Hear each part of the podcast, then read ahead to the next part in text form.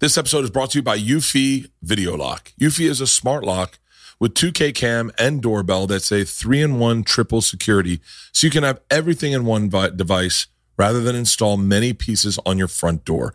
It's not just for security, but it's also for convenience. No more concerns about losing keys. You can assign passwords to your family members and see them coming back home via the integrated camera. It's easy to install and set up with just a Phillips screwdriver. It's got keyless entry, so no more fumbling for the keys when your hands are full. It also has a rechargeable battery that could last around four months and you'll get low battery notifications before it runs out. Passcode unlocking with a remote control with 2K clear sight to see who's at your front door and control from anywhere through the app. And with enhanced night vision, you can have optimized view even in the evening. No monthly fee, unlike other brands that will charge monthly fee.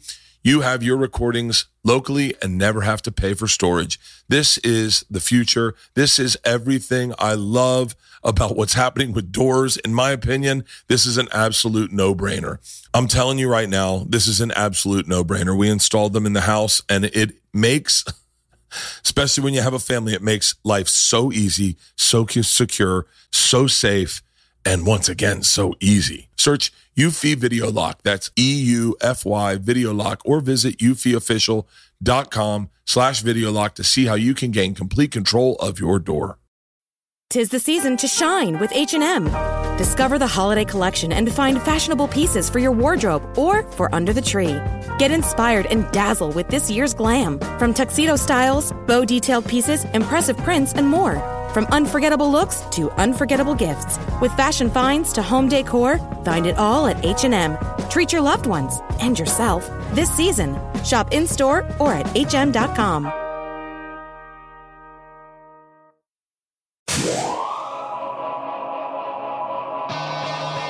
Thank you, thank you, gentlemen and guns. Coming. Hey guys, do me a favor if you haven't already, rate, review, and subscribe to this podcast. Then go to bertbertbert.com and subscribe to all my social media outlets or whatever. I don't know if subscribe is the right word, but you know what I mean. I'm really thinking about my YouTube page. That's what I want you to subscribe to. Uh, because I've been posting my daily vlog. Not daily, it's like bi weekly. I think more comics should do it. And I think that in five years from now, when every comic's got a vlog, you're going to be like, wow, I followed Bert at the ground floor. He was doing a vlog back when they were really pretty shitty. These aren't shitty. I'm learning about editing, I'm learning about shooting. And if you follow my vlog, you will learn about my weight loss, December weight loss challenge, which I'm down 20 pounds, not to be a spoiler alert. Uh, you will see me podcast with my friends. You will see me go to people's podcasts. You will hear clips from those podcasts. You will hear off air stuff from those podcasts. And I take them to live shows that I do. I did uh, the goddamn comedy jam. Sarah Silverman was there. Louis C.K. was there, although Louis is not in the vlog because I didn't want to deal with the hassle. And uh, and you see me in Assless Chaps. You then also will learn about the battles I'm having with my neighbor's car and the stuff that I'm secretly putting on their car, like pinstripes. And oh, the one I'm releasing today is pretty fucking good. Me and my daughters go in and put a pretty aggressive sticker on the back of their window, and they got us back last night. And I'm putting all this on my vlog. So check out my vlog. Today's guest is an honor to have on the podcast. I got a text from Barry Katz, legendary manager Barry Katz, asking if I, I if I was interested in having a conversation with him, and I was like, "Get the fuck out." Yes, sir, please. He uh, was on the 60 Minutes 2 in the Andy Rooney seat. He was a correspondent for 60 Minutes 2. He's been on every late night talk show there is, including my favorite one that ever existed, Tough Crowd with Colin Quinn. He's had HBO specials, he's been in movies, he's done more one man shows than you can ever throw a stick at. Uh, he is a Boston comedy legend, and he's doing a show at the Wilbur Theater this New Year's Eve. If you want tickets, go to thewilbur.com. Ladies and gentlemen, put your hands together for Jimmy Tingle.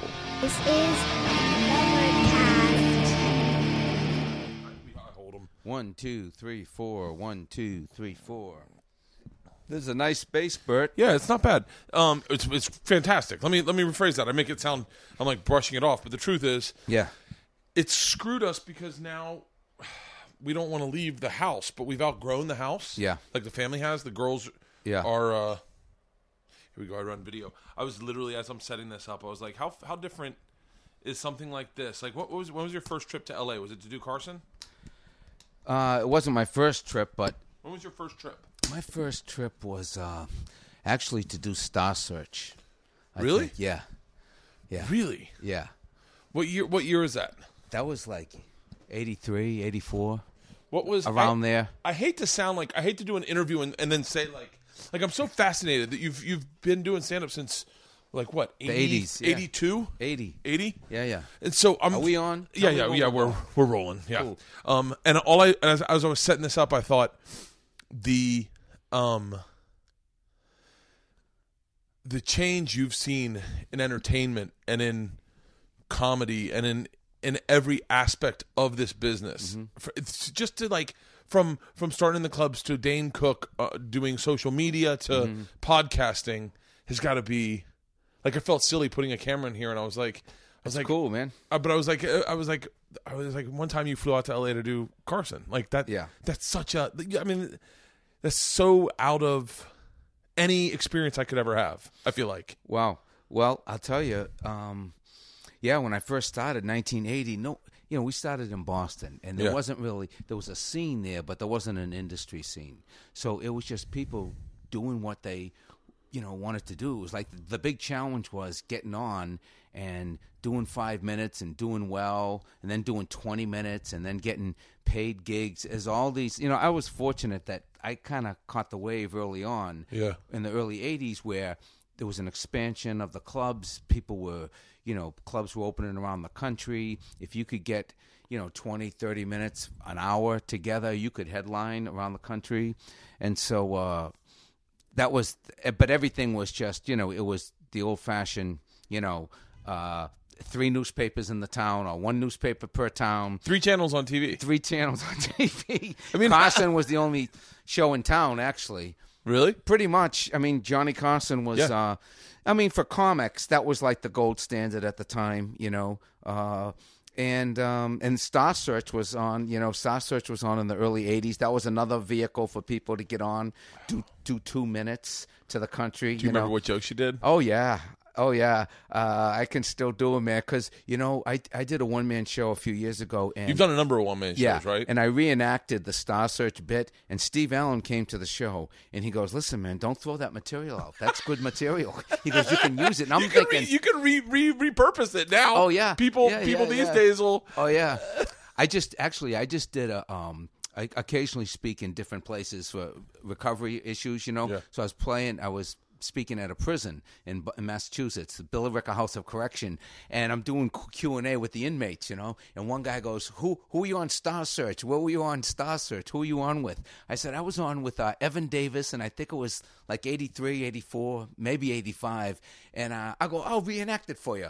Nice to be here, everybody. Ed McMahon says, uh, uh, next uh, challenger tonight is a comedian from Boston, Massachusetts. He admires Rodney Dangerfield and Richard Pryor. He sees himself in five years just writing, performing, and working. Let's put him to work right now. Please welcome Jimmy Tingle. hey, everybody. Nice to be here tonight. I, I drove out here from Boston, Massachusetts. I'm driving cross country. I broke a few rules driving. Next thing I know, the police pull us over. What's the story, pal? Why'd you run that red light? I didn't see you, officer. What are you, a wise guy? You got a license? Well, of course I have a license. I show him the license. He looks at the license, looks at me, looks at the license, looks at me. This doesn't look like you. Well, let me see that. You're right. It's not me. you got the wrong guy. Oh man, I've been trying to get in shape, folks. My friends say you want to get in shape, just lift weights, man. Lift weights. I'm saying lift weights. What for? Those things are heavy. People tell me to jog. Get out there and jog, man. Jog, jog, jog. If you can jog one mile, you could jog the Boston Marathon. Calm down. I can't drive 26 miles without pulling over to hit a men's room. People say, try the health food. You are what you eat. Really? I don't feel like a large Italian with everything on it. Health food? I'm sorry, folks. I don't trust the store. As soon as you walk in, a man with the physique of this wire comes up to me to tell me that the vegetables look healthy. Yeah, the vegetables look fine. You are in some serious trouble. Someone turns on the fan, you're in orbit. And people are walking around with t shirts that say, Go hike the canyon. Why don't you go home and smoke in bed, would you please? They're selling stuff like seaweed. Seaweed. I go to the beach. I see seaweed in the water. I don't even go in. Now you want me to eat this stuff? I have a better idea. Why don't you come over my house? I'll let you mow my lawn. You can eat the piles. Thank you, everybody. Good night. Holy crap! Holy crap! That is fucking. That So- is ins- I I literally as I'm sitting through this, I'm like, that it's it's in rote. But you know Oh, what's yeah. amazing is you know what's amazing is those that is pacing that I borrowed from when I first started stand up. Yeah. like that is pacing. Uh, I got like that that that that cadence you have. Yeah. is it's almost indoctrinated, and every guy that learns how to write a joke is almost watching.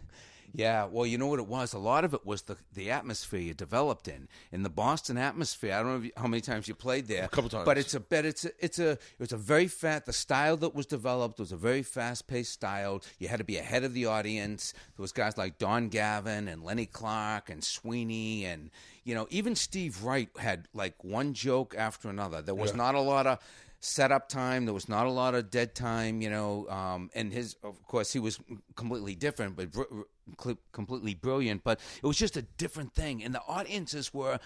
They were not. They were. Um, it was basically bar rooms, you know. And Yeah. they say, "Let's try this," and put a microphone in there. So a lot of the rooms were like that. That you really had to uh, be on top of the audience and ahead of them and keep them laughing because it was easy to lose them.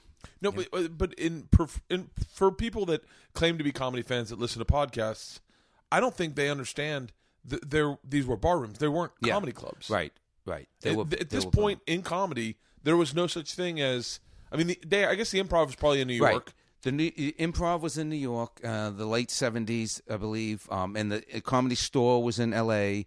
And there were, you know, a handful of rooms, real rooms. But even when Leno started in the seventies, he and he started in Boston. There were no comedy clubs. He used to work the Naked Eye strip Yeah. joint in the Combat Zone. So when you say like a comedy scene, it literally is almost like the Revolutionary War. A bunch of like-minded gentlemen Yeah. who got into an idea of this is what I want to do. There's nowhere to do it, and you're the founding in the founding fathers of that scene. Yeah, well, Barry Crimmins actually came to Boston.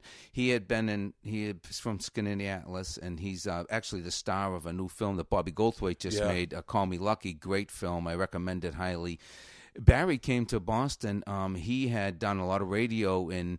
In, with Goldthwait, and he had done some comedy in upstate New York. Him, Goldthwait, Tommy, um, oh, what's his name? I can't remember. I'm blanking on his name.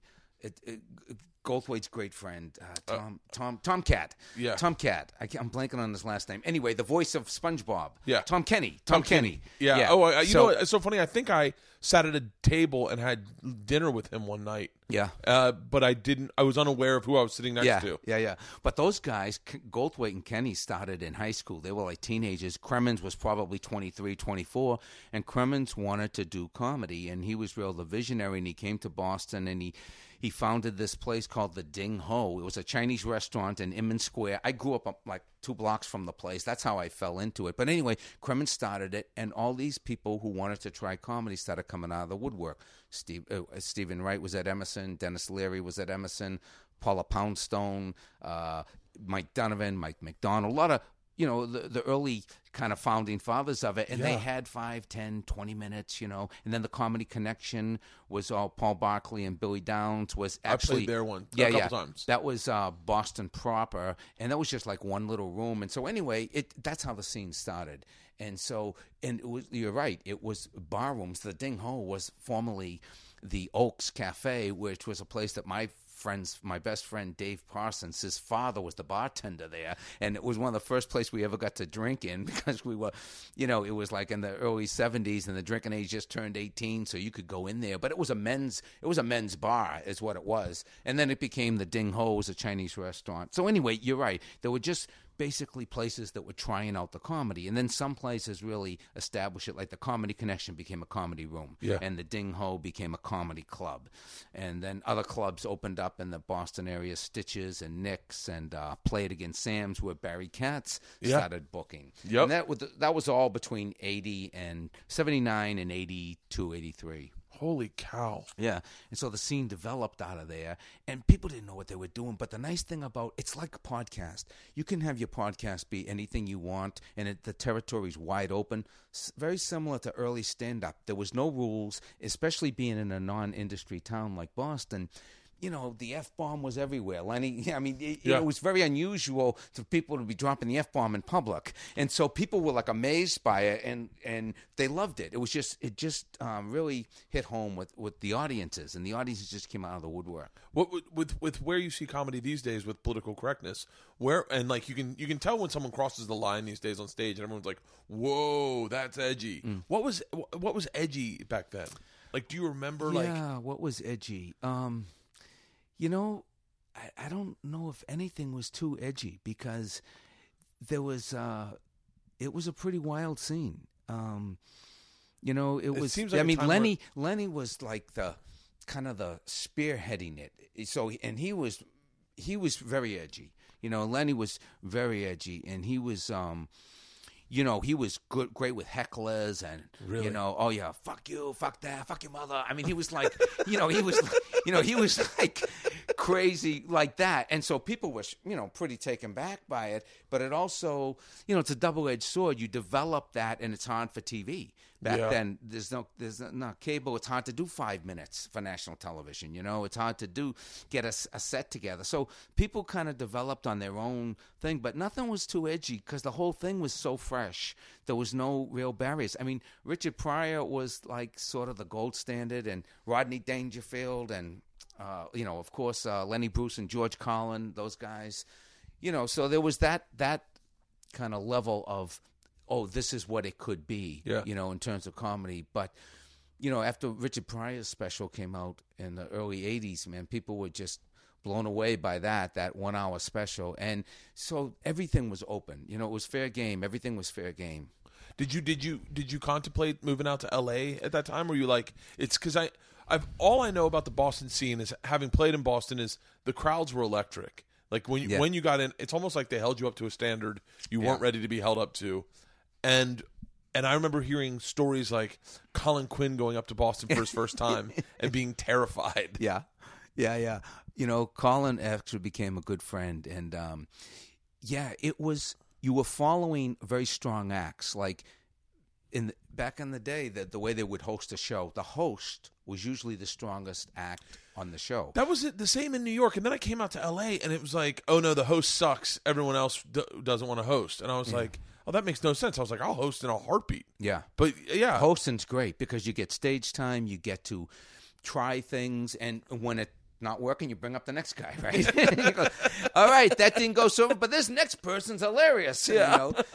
But you got all this stage time. So, but like for example, in the Ding Ho or the Comedy Connection, everybody the, the headliner was the host. So Lenny Clark had a night, Don Gavin had a night, Steve Sweeney had a night, DJ Hazard had a night, Barry Crimmins had a night, Jack Gallagher. The only guy that never hosted was Steve Wright because Yeah. he was so different and he really wasn't the host type. But that's how we started. And so and so that you got a lot of stage time, but you had to follow the host. So you didn't have like a, a, a somebody who had been doing it a year, you know, hosting, and then somebody who's been doing it three years, Yeah. middling for twenty minutes, and then somebody who's doing it five or six years or ten years, whatever, headlining. It was more like the guy who's been doing it five years is the headliner. He's really good. He's going to open with a strong set, and the next act has got to do twenty to twenty-five minutes, and they have to be strong, and the next act has to be just as strong as those two, and the final act has to be just as strong. Uh, oh. So there was a very even-tempered show, Yeah. for the most part. now was it was it uh, was it every night? Were you guys doing it every night, or was it just, weekends? about. Um, really? Well, initially it was not every night, but what happened is the open mic scene developed in, uh, you know, in, in on the Wednesday nights. Lenny Clark had an open mic night on Wednesday nights, and uh, and then uh, and that scene was great because you they put like twenty people on, and all you had to do was show up and sign a list to get on. Yeah. and uh, you could go up and do five minutes, and you know that was um, that was really almost driving the scene in a certain sense because everybody could get up there and you know try. You could try. There was opportunity. That's the great thing about stand-up comedy, man. It just was an organic thing that came out of nowhere. It was unplanned, from Yeah. what I can tell, and it was like true. Uh, meritocracy in terms of getting on stage and, and getting laughs, and that's Well, what you had that, to do. That was the Boston scene. The Boston scene was is, and I don't know if I'm regurgitating what what I've heard said a million times, or if it's what I feel from watching and reading, Mm-hmm. and, and and just witnessing it as a kid. But it seemed like men, like it was men. It wasn't, and and, and it, nothing was too precious. Like it seemed like everyone That's took chances. Yeah. Not not not Yeah. sexist. I mean, not like in like there's no women. I'm saying like they were. No, there were a few women. There were a There few men that would yeah. punch. It wasn't like artsy. It was like men that would sit at a bar and make men laugh. you know, like that's what I always. I always got that vibe of like, Yeah. of like it's I not. think that was true. I mean, I think that was true. It was very di- male dominated. There were some women that came out of there that were great. Paula Poundstone. Oh, Paula Poundstone's yeah, fantastic. Yeah, But it she wasn't- came out of there. but it Lauren wasn't like- Dombrowski, another friend of ours, Yeah. who has since passed. A wonderful, wonderful woman and great comic. Uh, she came out of there. But yeah, it was. But the scene, I think, stand-up comedy in general, like many other professions, were dominated by men. Whether it's lawyers, doctors, no, but I mean like, you know, like, but I mean like, not. Not I didn't mean it. Like, Yeah. I, I, I misspoke. It was, uh, it wasn't guys wearing scarves. Yeah. it was guys who had rough hands. Yeah. that, like that's what you. I felt like the comedy scene Yeah. in Boston, and that's what I think. I it was to a it was a pretty I would say you know blue collar uh Yeah. you know mentality a lot of it. But but then there were people like you know Steve Wright and and Leary who went to Emerson and Leno who understood the concept of stand up comedy who understood performance arts who understood that. Yeah. but not everybody did but the thing about Boston is an interesting town. It's you got this great academic influence. Yeah. You got this historical influence, right? Going back to the Pilgrims and stuff, and you got this political influence with the Kennedys, and it's a progressive state, you know, for the most part. And you got these comics who were just, you know, we had people from who grew up in Cambridge and didn't go to Harvard, like myself and Lenny, and you know, Sweeney who grew up in Charlestown, and working class neighborhood South Boston, where Mike McDonald, um, George McDonald, and his brother Warren were from, and so you had this you know, working class blue collar sensibility, and the audiences were the same way. You go into the audiences and you'd see maybe there's like a table from MIT, and then there's a table from South Boston, then there's a table from Charlestown, there's a table of Harvard students, you know. So the Yeah. audience had a lot of diversity in terms of the the background as well. what a great way to develop talent is Yeah. to be around crowds that are all uh, literally a melting pot of intelligence Yeah. of of work of what they do Yeah. i mean Yeah, and there was a guy, Jonathan Groff. You might know him. I know he's done really well out here in Los Angeles, but he was a comic who was a Harvard student at the time, was coming down and doing sets at the Ding Ho. And so I, one of the ways people advanced was to get your own show, whether it was hoping, hosting an open mic night or like so uh, you know i was eventually I, I actually became the daytime bartender at the comedy club. I fell in love with it. The first time i saw it i said wow here are all these people in their 20s who are making stuff up yeah. completely making stuff up going on stage and getting a reaction from the audience. And it was like something i had never seen before. And i just i completely fell in love with the scene I became obsessed with it. I, I said to Barry Crimmins, I said, "Listen, you know, I did one open mic. I said, how, you know, do you got anything jobs here? You know, I'll do anything. I'll sweep the floor." So I became the daytime bartender and the janitor and uh, you know whatever whatever needed to be done, which was wild. all Uh, to get stage time Oh yeah, to get stage time, but to also to meet these comics and you Yeah. know just immerse yourself in the scene and watch everybody. It was it's such a wild. great feeling and i hope everyone gets to feel that once in their life is to be so passionate about something Yeah. i worked the door at barry's club the boston comedy club Did you? i worked the door and barked and i have i have Yeah.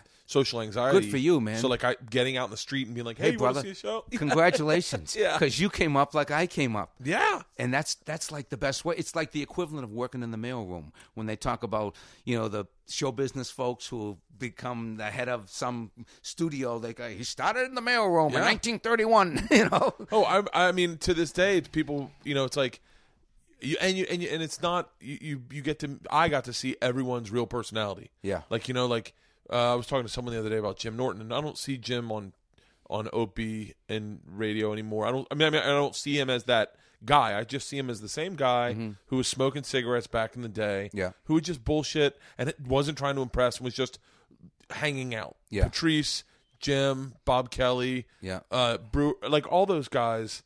I think it was a great way to come up. I'm really. What's interesting to me is that you took, you took a route that I think, that I feel like nowadays is the standard route from every for everyone, but you did it on your own, which is the one man show. Like I feel like nowadays everyone's trying to do a one man show in their act. Mm-hmm. Like you know, you go see guys and it's more long form. Yeah. but you took that route for yourself. Well, what happened was, you know, I um, I was doing the scene, doing you know the clubs and everything. Did Star Search, did the Tonight Show with Johnny, and How was the payoff after that? Did it payoff- change? Did it change your career? It did. I got an agent. I got a manager. Yeah. Um, it puts you on a. It definitely. I got work around the country, but my passion at the time was, um, you know, I just started going really in a political direction, P- politics and social commentary. That's what I was kind of passionate about. Yeah. You know, and um, I I sort of left when I was drinking, and I quit drinking in '88, and so Really? yeah, and that So was sober for I've been sober for a while, and that was awesome because that put my, you know, my a lot of my act was, you know, we should drink more. We should work out less and drink more. That was like my act in the early '80s. Yeah. it just was, and it killed. It I killed because everybody in the bar is going, "You're right, brother." and the bars love you. They're like, fucking bring this guy on. Exactly. But when you get sober, for me, it just didn't work anymore. It wasn't authentic anymore. It worked for a time. It wasn't authentic. But what was authentic is, you know, reading and trying to keep up with what's going on in the world and just taking that, you know, and so. So to to to your point, yeah, the Tonight Show was great, but it wasn't greatly appreciated on the Tonight Show. I did one. Johnny gave me the big okay. The producer said that was excellent. Start working on another one, but they never had me back. Really? And because it was it was it was heavily political. It was and some of the issues I was talking about back then, they're still talking about now. May I give you one of them? Please. I'm, I'm on the Tonight Show with Johnny. He's sitting over there. The other guest is Bob Hope. Okay, so I'm saying I'm gonna give you two jokes, right? So I said, so I'm reading, folks, that uh, with uh, Congress, Congress just voted against a seven day waiting period to buy a gun. Now, Holy I don't. This is the Brady bill, right? Back in the day, right? Holy- This is. I said, now I don't want to sound like a Quaker, okay? But is a week a long time to wait to see if Hinckley is qualified to own a gun? I said, are people in that much of a hurry to get a gun that they're walking into gun shops saying, hey, hey, hey, hey, hey, I am an American. I pay my taxes. I'm in an argument. I want a gun. I want it now. Just hold on, pal. Just hold on. You're going to have to fill out a form. You're going to have to wait at least a week for the gun. A week? The guy will be gone in a week. I want to shoot him now. I mean, a seven day waiting period to buy a gun, and Congress is against it. Come on, will you, Congress? It takes eight days to get a phone. it takes eight days to get a phone. and at the time, it did. At the time, they would say, I want a phone. Stay in the house. The guy will be at your house within a week. damn, I remember that. You know what I mean? And so that was one line, but it wasn't that popular. I mean, the, But think of what side of history you're on, and then now you start looking at everything shaking down. Right. I'm trying to put my head around what gun can, what gun arguments must have been like in the '80s. Well, it was the same. It's very similar arguments, but you know the Brady bill was named after Brady, got James. Brady, who's Reagan's bodyguard, who got shot, and John Hinckley, obviously a huge loophole in the law. A mental person, a mentally disturbed guy goes into a pawn shop, gets a gun, shoots the president. Yeah. you know, and so, but they had to fight eight years to get the Brady bill finally become law, with to have a seven day, uh, you know, a background check on weapons, and it's prevented millions of people from getting weapons Yeah. because of that thing. And then the other one of the other jokes that I did that uh, you know it was it was pretty at the time, maybe a little bit on the edge. I don't know, but the Iran Contra issue was. You know, this big scandal happened with the Reagan administration Yeah. saying that Reagan had traded arms for hostages, had made a deal when Jimmy Carter was still president, made a deal with the Ayatollah to trade them arms for hostages, and then the hostages would be released the day he became inaugurated. So, it, and the scandal didn't break till like the mid '80s, and so, and it, the trial is going on. It's December of 1988. I'm on, I'm uh, yeah, 88. I'm on Tonight Show with Johnny. There's Bob Hope, and I'm saying. So I'm reading that between Ronald Reagan and George Bush, between the both of them, they still cannot remember whether or not they sold guns to Iran. Mr. President, with all due respect to the White House, in the future, if you sell guns to people that take Americans hostage, jot it down. Right? And the place went crazy. And that was the last thing I said on the Tonight Show with Johnny Carson. Because they were probably they, they probably knew Reagan personally. I'm sure Bob Hope did. I'm yeah, sure I'm Bob sure Hope he did. did some golfing with with the Reagans and the Bushes. Yeah. But anyway, so the so that so when cable happened in Comedy Central, the reason why political satire exploded the way it did, partially is because there were venues where you weren't tethered to network television standards. And I'm not just talking about swearing. I'm just talking about content. Content. Yeah, I, there was a famous story about uh, Johnny Carson's son had committed suicide. Oh, really? And then yeah, and there was this comic who had a joke. I remember the joke. I remember the joke to this day. I heard it in my bed, and they and I only heard about this. I think through a book I read in the uh, recently, but that they had said to him, "Don't tell the joke about suicide." And he's like, "Yeah, but it's my closer. It's the best bit I have." Yeah. And the joke was, um, "I don't think I commit could commit suicide. Uh, what if you pick a building that's too tall, and when you scream, you don't have enough screams, so you jump and you're like, ah." Ah! like I think that was the joke, and he never got asked to go back on the Tonight Show. And I Yeah. guess back then it was like one of those things where you're just like, "Well, fuck, you've done it," Yeah. you know. But now, like, Yeah. if you didn't play by his rules, you didn't. Yeah, I don't know when I don't know what year that was, but when they when I did it, they they really vetted the set. You know, Really? Oh yeah, because you had to. um you know, I used to open with the Iran Contra joke, and, and Jim McCawley, the producer, goes, "You can't open with the, like a joke about the president. you got to open." What's so the- funny is the- that you know, they made jokes about the president all the time, but I guess Yeah. anything that was serious, they didn't want to. I don't know. Uh, you know, Johnny had the license, and the hosts have the license because yeah, they'll make something about the president, but then they'll make something about Congress, and then Yeah. they'll make something about you know the Democrats, and then something about the Republicans or whatever. But you don't have that license necessarily when you're the comic, at Yeah. least at that time. But what I was saying is like when Jon Stewart and Colbert were- able to do, you know, the show on uh, Comedy Central, they could, you know, they had complete, you know, complete uh, artistic freedom. You know, do whatever, and the audience it resonated so much with the audience. No, did you? Were you one of the people that? Um, because I remember when I started, there were people that seemed to have plans of how they wanted their career to go. Mm-hmm. Yeah. Like I, I remember the whole thing was do a development set, get to Montreal, perform in front of Montreal, get a deal, have a sitcom. Yeah. That was it. Yeah. My plan was after I did the Tonight Show, I just obsessed about getting back on. They didn't want it, but I wanted to do that type of material. And I didn't want to do it in the clubs. They had quit drinking. It was difficult to perform in the clubs. It's a different mentality. Yeah. The people are, it's date night. You know, they're having a good time. And I just was, but I saw Jackie Mason perform in 89 off on Broadway. And he did a show called uh, The World According to Me. And Jackie Mason had been in the Catskills for years. He was, you know, he had done Ed, Sevel- Ed Sullivan back in the 60s, and he actually was not asked back from Ed Sullivan. And I don't know what happened. But anyway, he just honed his craft and just did his thing for years in the Catskills. And he came to New York and had a one man show on Broadway. And it was not like a Spalding Gray one man show or Eric Bogosian or John Leguizamo where Yeah. they're doing characters Yeah. in there. It was much, it was stand up.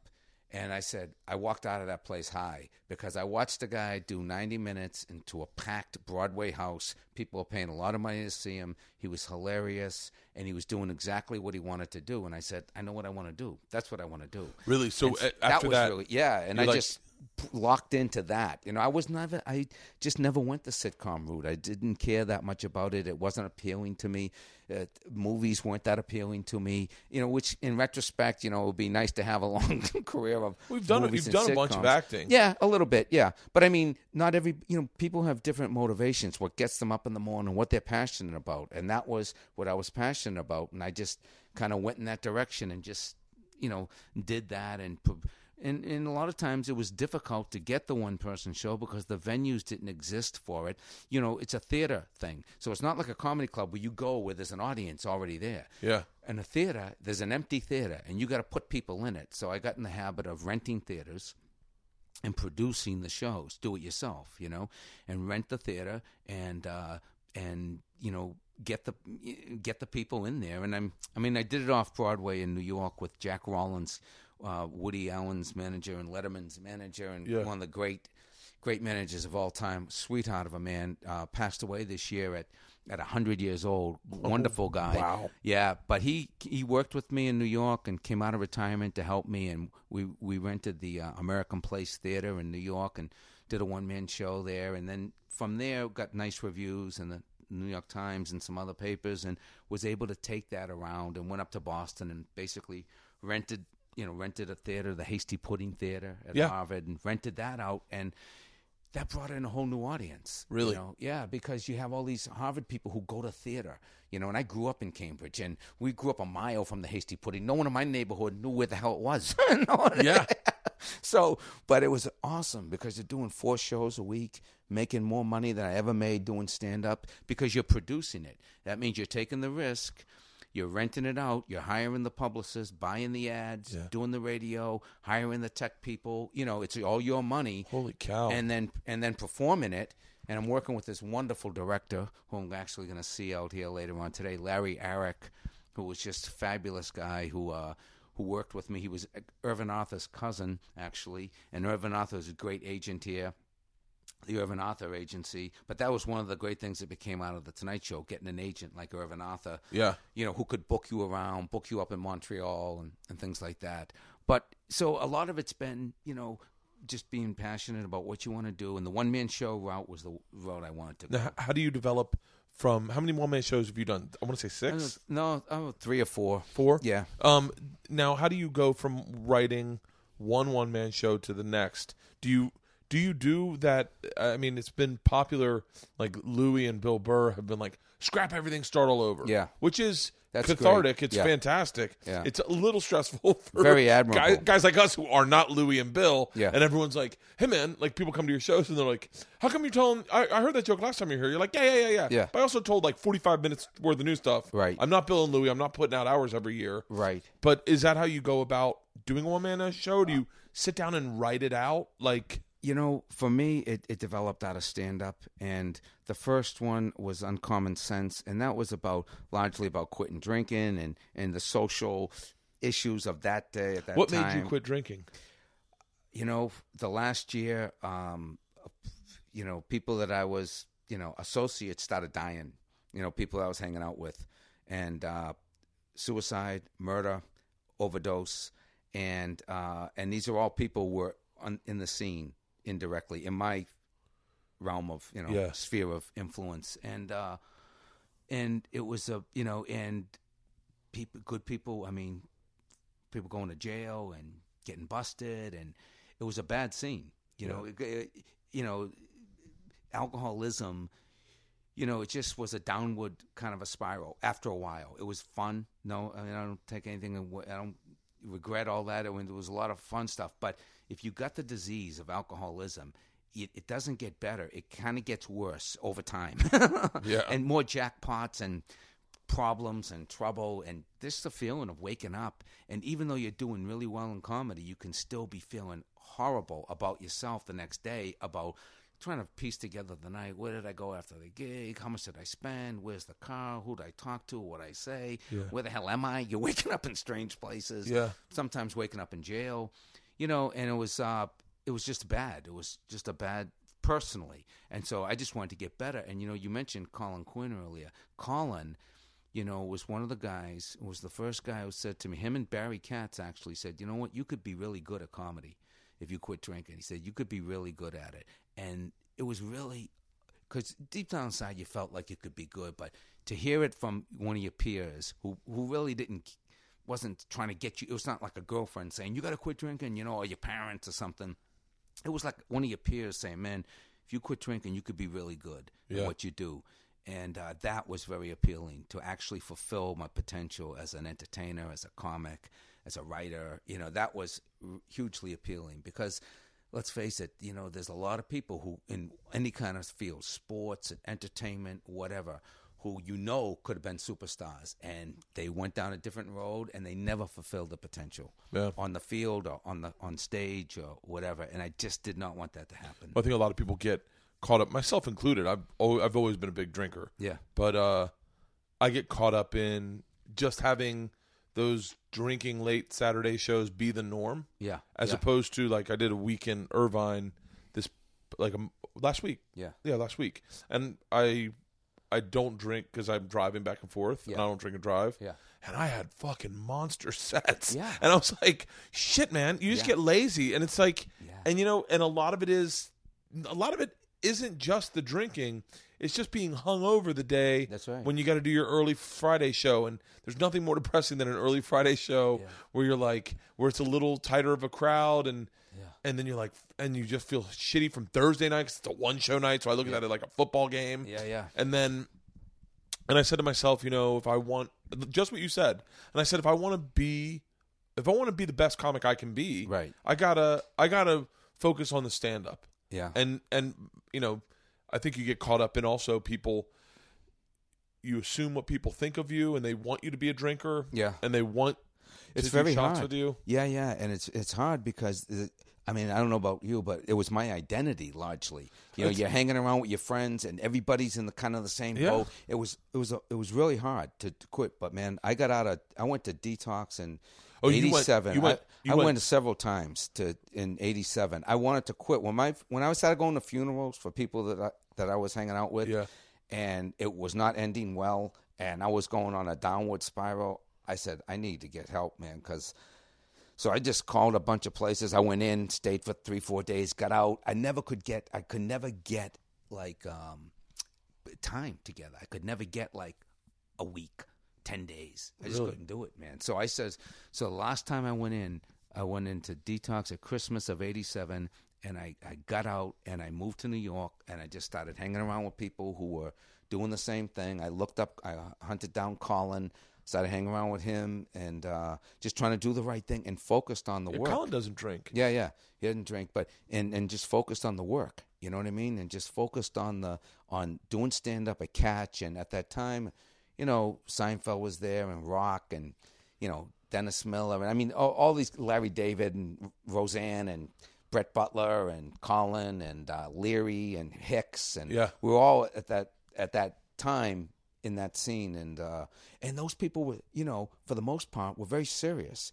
In New York and LA the people are more serious. To my inter- my impression compared to the Boston scene they were there for the industry. They were they made a concerted effort to move to New York or move to LA to do their thing and to try to fulfill their potential in whatever way they want. So that was uh and so it was easier to kind of slide in and fit in with people on that on that level you know Yeah, it's Boston always had a had a, like I don't and I, I don't even know where I'd come up with this, but I always felt like Boston had like a hey, this is what we do. Yeah. we go out, we do stand up, we drink all night. Yeah. We're regular people. And New York definitely like when I, I when I moved to New York, I definitely was blown away by guys that were like focused, real focused. Yeah. I mean, I I forget. I, I, I sometimes I think people forget how focused Colin Quinn has been Yeah. for as long as he has. Right. I mean, he's still in the fucking clubs. yeah yeah And he's doing a lot of what you're doing is Yeah. the one man show. Yeah. Yeah, yeah. So, so your first one's about sobriety and getting sober. yeah, it was, it was uncommon sense and that, and yeah, and reenacting a couple of sets on TV, and it was it was it was cool. You know, it was just a, a, a great vehicle to do it, and I made more money doing it, and I was in an atmosphere that was conducive to creativity and it didn't have to be bang bang bang bang bang Yeah, you could did- let it breathe. and yeah you could let it breathe like it wasn't like the star search two minute bang bang bang, bang you know it was like you know this is a thing about homophobia and this is a thing about racism and this thing about quitting drinking this thing about spirituality and this thing about foreign policy you know Where do you get this sensibility, though? Everyone assumes that Boston's filled with racists. like, I think everyone thinks, everyone always assumes that Boston is this, like, dude, let me No. tell you something. I Yeah. just did a Bobby Kelly impression. Yeah, but yeah. like, but like, but, It's but not, you have man. such a you have such a liberal you have such a liberal viewpoint. Yeah. From a time when being liberal was not popular. Yeah, it, it it's not a racist town. I mean, look at there's there's prejudice everywhere. You know, I agree. You know, I you know agree what mean? wholeheartedly. And but uh, I think the reason, part of the reason was when they did forced busing in Boston, it was on the news, and it was on the news just like. Uh, you know, just like Little Rock, Arkansas, when they desegregated the schools there, or in with George Wallace and the and the the doorway in Alabama, Yeah. right, preventing black students from going to whatever college it was. I forget what it was right now, but he was in the, or it might have been uh, I think even it was high Alabama. school.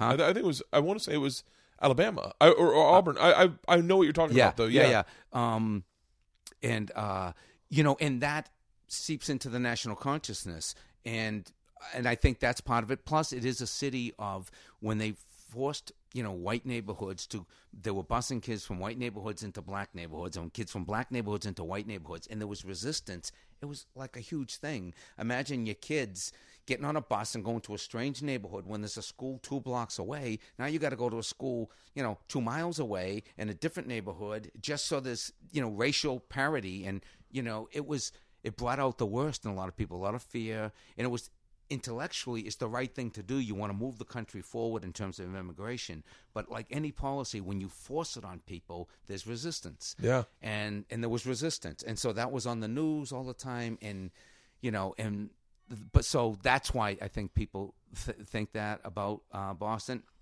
Not to say there isn't still problems, and I think it comes down to individuals and what's in their own hearts and what their willingness is to uh, to to change their attitudes. You know, I mean, most people go through a lot of changes, and what what you might have thought when you were fifteen, and Oh. what you think when you're forty five, it might be two two different things around race or any of that stuff. I was just saying I got to do a show tonight. They do a show where we tell a story and then sing a song with a band behind us.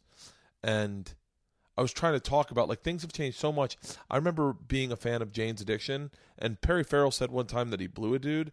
And this is back when I was in college. When like now you hear that and you're like, whoa, you know, Charlie Sheen, whatever, what happens? But in college, I remember hearing that and going, hold. The, I remember sit, on the couch, like sitting back and go, hold on, I love this guy. I love his music. He blows dudes. How am I going to reconcile that? Like, but but but it's it. I mean, things have changed so globally Yeah. in like what in acceptance and, and where people's heads right. are at. That's right. Same thing with homophobia, man. We do jokes about that growing up, you know. Talking about, yeah, I grew up in this extremely homophobic. Anybody here grow up homophobic? Now, you ask an audience that, nobody will admit it. Right. I'm saying, wait a second. I'm the only one that grew up. I admit it. I grew up in a neighborhood. You could be considered gay for anything. The slightest deviation from the norm. You got a haircut. What are you, gay? You, know, you didn't get a haircut. What are you, gay? There's a guy in the liquor store wearing sandals. He's obviously a homosexual. my idea of gays, right, growing up was that they were out there hiding in the bushes, waiting for me to walk by. They were going to jump out and have sex with me. Yeah. And of course, I get older. I actually got, and you start working theaters. You actually start getting to know, become friends with quite a few gay folks. They Yeah. assured me, Jim, the last thing I want to do is hide in the bushes and wait for you to walk by. I, I uh when I one of my first jokes I wrote was in college, and I said, and I just recently started telling it because I didn't, I didn't know what I was doing, and so I couldn't make get it to work. But I, the joke was, um, I'm not homophobic. I'm a homochondriac. Like, I don't care if you're gay. I'm afraid one night you'll get me drunk and trick me into it, and I'll like it. That's my fear. but yeah, I think I think uh, I think it's really inter- so. So your where did you go then? Like, what was the progressions of your one man show? Yeah, so I just I did that, and you know, none of them, and this is embarrassing to say, but none of them have gone to the level of what I wanted to do with Jackie Mason. You know, because Yeah. you know. Being your own producer and not really knowing how to produce outside of Boston was difficult. So anyway, I took it to L.A. I went from the Hasty Pudding Theater to, to Los Angeles. Did the Coast Playhouse out here, and that was pretty cool in uh, the late '90s. The only thing is, we got great reviews. I think so. I, I'm thinking, okay, we sold out all these shows in Boston. The LA people will just come out just like they did in Boston. I'll be able to get on the radio. I'll be getting on local TV. It'll be, you know, it'll be. I'll repeat the model, you know. And in LA, you rent the theater. If you're not famous, it's really hard to get people to come out Oh my god! you know and so i had this great theater the coast playhouse i was there in 98 great reviews you know pick of the week and all that sort of stuff and la times rave reviews but it was like 20 30 people a night i stayed there for five months i kept saying i know my people are out there i Yeah. know they're coming they never came they never collectively came Never- yeah. you know but i did that for like you know four or five months and, I- and El Nino hit the same time. And it was so funny because I'm out there and you're in the Coast Playhouse and they have a tin roof and this rain is just coming down and you can hear the rain on the top. And there's nothing worse than losing money. It's hard enough to play in front of 14 people Yeah. But it's really hard when you're renting a theater and not only are you losing money, but there's 14 people in there and it's raining out and you can hear the raindrops on the tin roof and you and you and and, the, and, the, and as you get prepared to go out that night to go do the gig, the weather people are going. It's gonna rain tonight. Don't leave the house. That's the thing about LA. If it's raining, no one goes anywhere. Whatever you do, don't leave the house. And if you do go out, don't go to Tingle show. Let me tell you something. So that was a that was a bitch. But what what came out of that though was good. And this never probably never would have happened if I didn't do that show out there. First of all, got great reviews, got more confidence in the material, but also I saw an article in the newspaper. I was flying back to Boston to uh, do um, do a one nighter to get some money because it was like twenty five hundred dollars a week to rent that place at the at the uh, twenty two thousand maybe twenty five hundred at the time the Coast Playhouse and I was again producing it myself and it, that's the thing about producing it's a risk you know Yeah. you don't know if you're gonna and we never got the money back you know we lost money on it but what I did get was uh, I'm leaving there and nice reviews and everything but I'm I'm going back and I see this article in USA Today about sixty minutes and sixty minutes. Uh, is doing a new show called 60 Minutes 2 and they're doing it on Wednesday night and they have all the uh they have all the correspondents. They got Mike Wall, you know Dan Rather and you know uh what's his name? Scott Pelley, who's now in the air there and uh Bob Simon and they have everybody they need. Mike Wallace. The only person they don't have for the Wednesday show is the Andy Rooney guy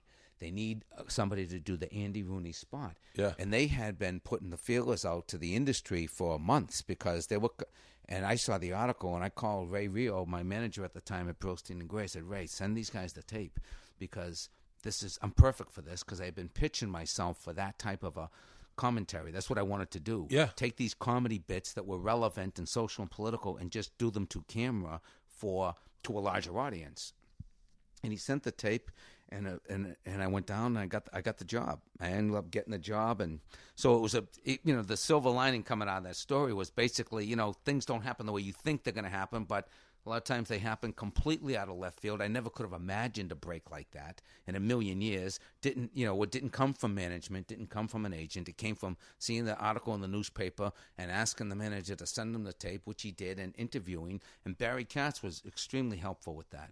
So I love Barry. Barry's a Barry's a really fascinating guy. Yeah, man, He he, really helped a lot with that. is. Yeah. Anyway, so got that gig, and that allows you to do when you do TV, as you know, you get then you can you can just do more. Well, what's fascinating about those 60 minute spots was it's one take. Yeah, It was one take. It was I mean, the ones I saw were one take Yeah. of you. yeah, Like a man like man on the street almost. Yeah. But you weren't they weren't chopped up. Right. Which is so I don't think people understand that these days, but like these chop cuts that you see on vlogs and on YouTube of kids putting out their trying to do their Andy Rooney. Their Yeah. 60 their their 60 minutes Andy Rooney spot Yeah. Is them editing it over and over. And I, I watched you do one on uh, on uh, on parking meters, and I thought to myself, that's one take. Yeah. there's that's that's one Yeah. take. I'll tell you what else is. Which I don't think people understand how impressive this is. Your Harvard uh, commencement speech yeah, that was murderous, but it's like I I I- I felt like it was you were just like there was no prompter there. You were just kind of there was riffing. no prompter. Yeah, well, you know, it's funny you say that because the the great thing about 60 minutes was that you know it's it's one take but you gotta like that parking meter routine was Yeah. right out of my act Yeah. and then i just did it to camera the problem and the challenge is okay now you got to do two minutes next week Yeah. and you got to do two minutes the next week and then you got to do two minutes a year from now and it can't your, your act is only so long so you have to write and come up with stuff in a much shorter period of time that is level is that the same thing like you were saying about creating a new hour every year like Yeah. louis and bill well And you're doing it by yourself. You're not John Oliver who has 15 writers Yeah. who writes a rant for them. It, yeah, you, got to basically come up with it yourself. Yeah, that's the whole trick. Yeah. you know. So anyway, that was a big challenge at 60 minutes. And um, when I got off of that, I did two seasons there, and uh, they were huge, huge break. But um, what I ended up doing is going back to Massachusetts, starting a theater in in, in Davis Square, Somerville, and. Uh, I went. I ended up going back to school after the theater closed after five years, and that's how I got on the the the, the, the commencement address Yeah, you did. You got your. It was your master's. got a master's degree, yeah, in, in uh, public policy, master's of public administration at the Kennedy School of Government, which is a graduate school, Yeah. a part of Harvard, and uh, great school, inspiring students. Everybody's there for public policy purposes.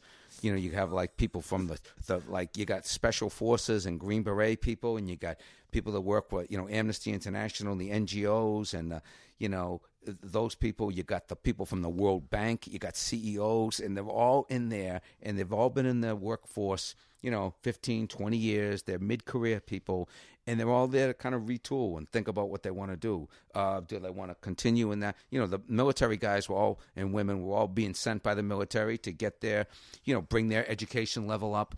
Uh, a lot of companies were sending their CEOs or their people to bring their le- education level up. A lot of people who are going into politics, running for mayor or Congress or governor, were there to get their public policy credentials. I was there. I grew up in the shadow of Harvard. When I closed the theater after five years, I didn't want to do it anymore, but I always wanted to go back to school because I grew up there, and people kept saying, You should check out the Kennedy School. And I was saying, There's no way I'll get into the Kennedy School. I, you know, wasn't a very good college student. I wasn't a good high school student at all. This is like you know the cream of the crop. Yeah. but I applied, and the people there knew. How old were you at the time? I was um I went I was fifty. Really? Yeah, yeah. I Wait, went back on my fifties. I'm fifty nine. I'm sixty. I'm sorry. I'm sixty. and the great let me tell you this, Bert. The great thing about going back to school in your fifties, you get the student ID and the senior discount. So it's a it's a beautiful thing. But I got to tell you, I'm in there with all these people in their 40s, 50s, 60s, and older, and uh, it was just inspirational. You know, a lot of people from other countries, Palestinians and Israelis in the same classroom, getting along. Yeah. You know, people from Africa going back to really challenging situations in in the uh, in the uh, in the Congo and and the you know in Rwanda and you know going back to situations where they don't have running water in some of these places they don't have electricity they don't have a healthcare system so my classmates were going back to help improve those countries. There was a girl in my class from South Africa who couldn't go to school with white people in the in the 80s before apartheid Oh, yeah. ended, you know. Really brilliant, brilliant people and just and good people trying to improve the society. The- All people should go to college in their it, later in life. Like I believe, like if I went to school now, there's so much I want to learn. Yeah. there's so much I care about. Yeah, yeah. I didn't care about anything. No one does. college. Well, not a, no one, but yeah, you're right. It's a different scene. But when you go back as an adult, I was so motivated and I just loved it. And I, one of the classes I took, and it was a crazy thing to take this. I took arts and communication. I never studied comedy, never studied theater. Yeah. You know, so and people saying, "Why are you taking arts and communication? You communicate all the time." I said, "You know what? I'd like to actually learn how you do it because I just gotta do it. You you start an open mic night You don't, you know, you're trying to get five minutes, and you anyway. I took it, and one of the assignments was to watch the commencement address of Steve Jobs' commencement address from Stanford, Stanford University. Yeah. So he he does this great commencement address, very inspiring. I recommend it to your listeners. Just check it out because he's talking about his, you know, he's talking about he's been diagnosed with um, what did he have? He had some sort of cancer. I I think thought, it was we'll say it was like brain cancer or maybe pancreatic. yeah but whatever it was you know he and he was he was telling a story about his own mortality and his life and how he you know he was doing his he was basically doing his his story about how he got where he was and uh it was beautiful but anyway and I asked the professor, I said, Do they do a commencement address at Harvard? She goes, Oh, yeah. They, every year they have a competition for it. I said, Really? They said, She goes, You should enter it. Uh, You know? I said, You think so? She goes, Yeah. They, they've had funny ones. You know, in the past, there's Yeah. sometimes. So I I just researched. All right, what do you got to do? And I treated it like a set. I had to write. Oh. I write, wrote a script and go. Here's here's my here's my six minutes, right? And submitted it, and like forty other people submitted it from the School of Law and the School of Medicine, the School of Business, and and they whittle it down to 20 people and then 10 people and then you go in and read it for them then you go in and read it um, then you're off book and you recite it to them and they chose me out of these people and i and when i started to develop it i went just like a set like i was doing letterman or the tonight show i went to all the clubs i go all right everybody i'm going to folk clubs I'm doing the commencement speech at That's Harvard. exactly- Everyone's smarting up for a sec. Should have said that. But I'm going in there, and that's exactly what I'm doing. I go, folks, I'm doing a commencement address at Harvard in two weeks now. Pretend we're all graduating from Harvard. and it's a Thursday morning, right? And so, the and the set, you know, in a comedy club, it got some laughs, but not like not like Oh, at Harvard. you right? murdered. Right. But when I did it at the last night, I was telling Barry this on his podcast too. The night before, the two nights before, I'm doing the Harvard one. I'm in this Cantab Lounge. It's a, it's a bar in Central Square, Cambridge. Right. It's a gritty bar. They have open mics and blues nights, and Yeah. they've been there a hundred years. And it's like 1.30 in the morning, and uh, it's open mic blues night, right? So like all these blues bands have been on all night, and it's 1.30 in the morning. There's like 18 people left, and 10 of them are hammered, you know, and nine are, were in the band, and there's a couple guys at the bar. I go, all right, it's 1.30. Please welcome Jimmy Tingle. All right, everybody, listen. Pretend we're all graduating from Harvard on Thursday morning. This guy's the bar. Harvard sucks. but it was so so much fun. But I treated it like a set. That's why when I got up there, I'm like, "Ho- I was never so nervous, Bert. I have to tell you, I was so nervous. When you know, it was like, you know, you're in front of thirty five thousand people, and the whole Harvard yard is full, and it's like oh, they got a, you know, what do you call it? Uh, what do you call it when the, the they got the big screens all around the campus? So in other schools, they're watching it and oh, everything. really? The whole commencement address and Judge Souter from the Supreme Court's to my right, and Meryl Streep is to my left. You know, and all these people, all these Nobel Prize winners are there, And everyone's in costume, pretty and- much. Yeah, yeah, yeah. And everybody's in their gowns, and the audience is like all these Harvard professors from going back 50 years and students. It was unbelievable.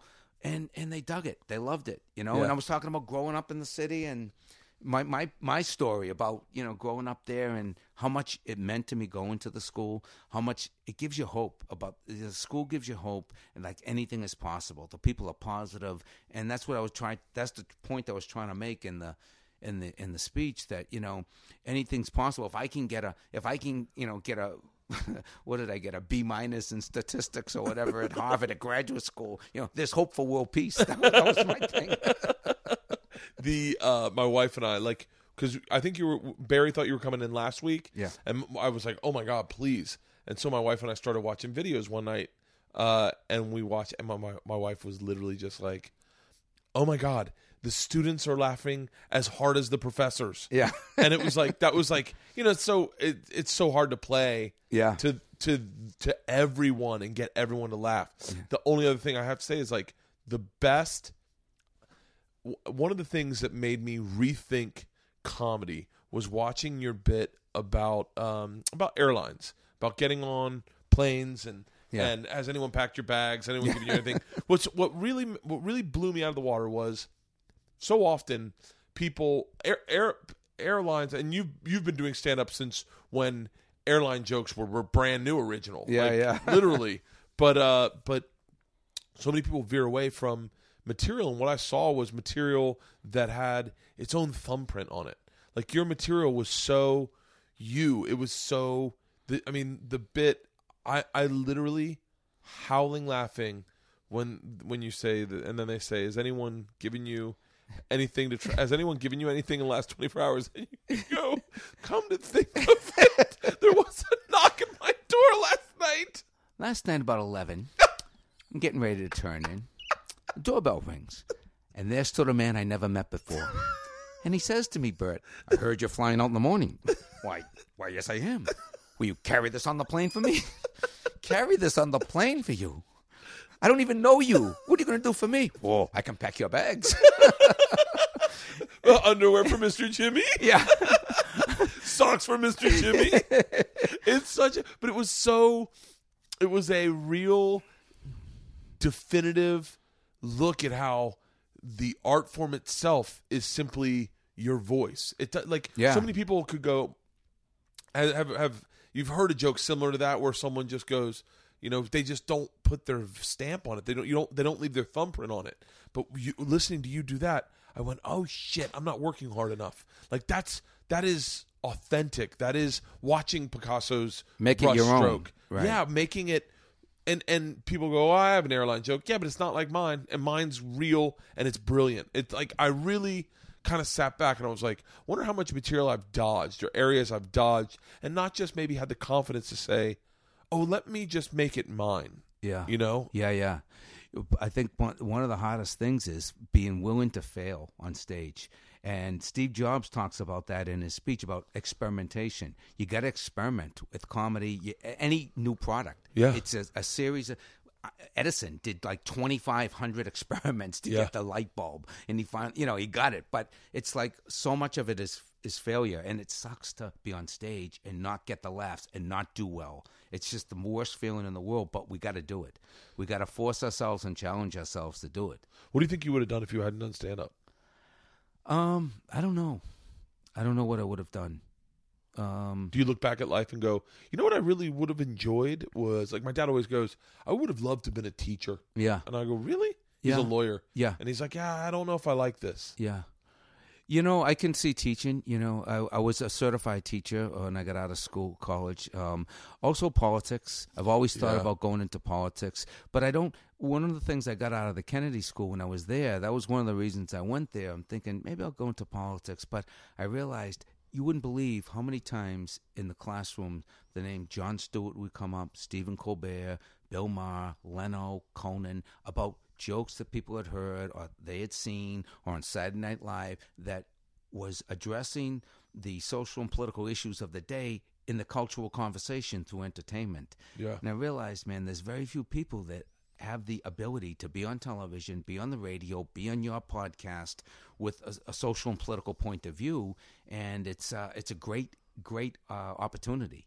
And and so many of my classmates are immersed in public policy, doing great work, to, you know, trying to make the society better in education and healthcare and everything, but they're very rarely on television, very rarely on the radio, very rarely on a podcast, you know. So it's a great opportunity. So what I'm trying to do now is use entertainment for purposes beyond entertainment. Yeah. That's why I'm trying to I'm trying You've got yeah. the you've got the you've got the uh not not nonprofit. It's uh, uh, humor for humanity. humor for yeah. you. No, what is that? Well, what it is is I'll give you the pitch, all right? Okay. Humor for humanity, more than entertainment, raising spirits, funds, and awareness for nonprofits, charities, and social causes. Our mission is your mission. Humor for humanity, humor in helping, humor in healing, humor in hope. Ha ha ha. and I came up with it at the Kennedy School because I figured I want to do, you know, I want to have some sort of uh, a social contribution, but using entertainment to do it. And so the model is still being worked out, but it's basically a way to.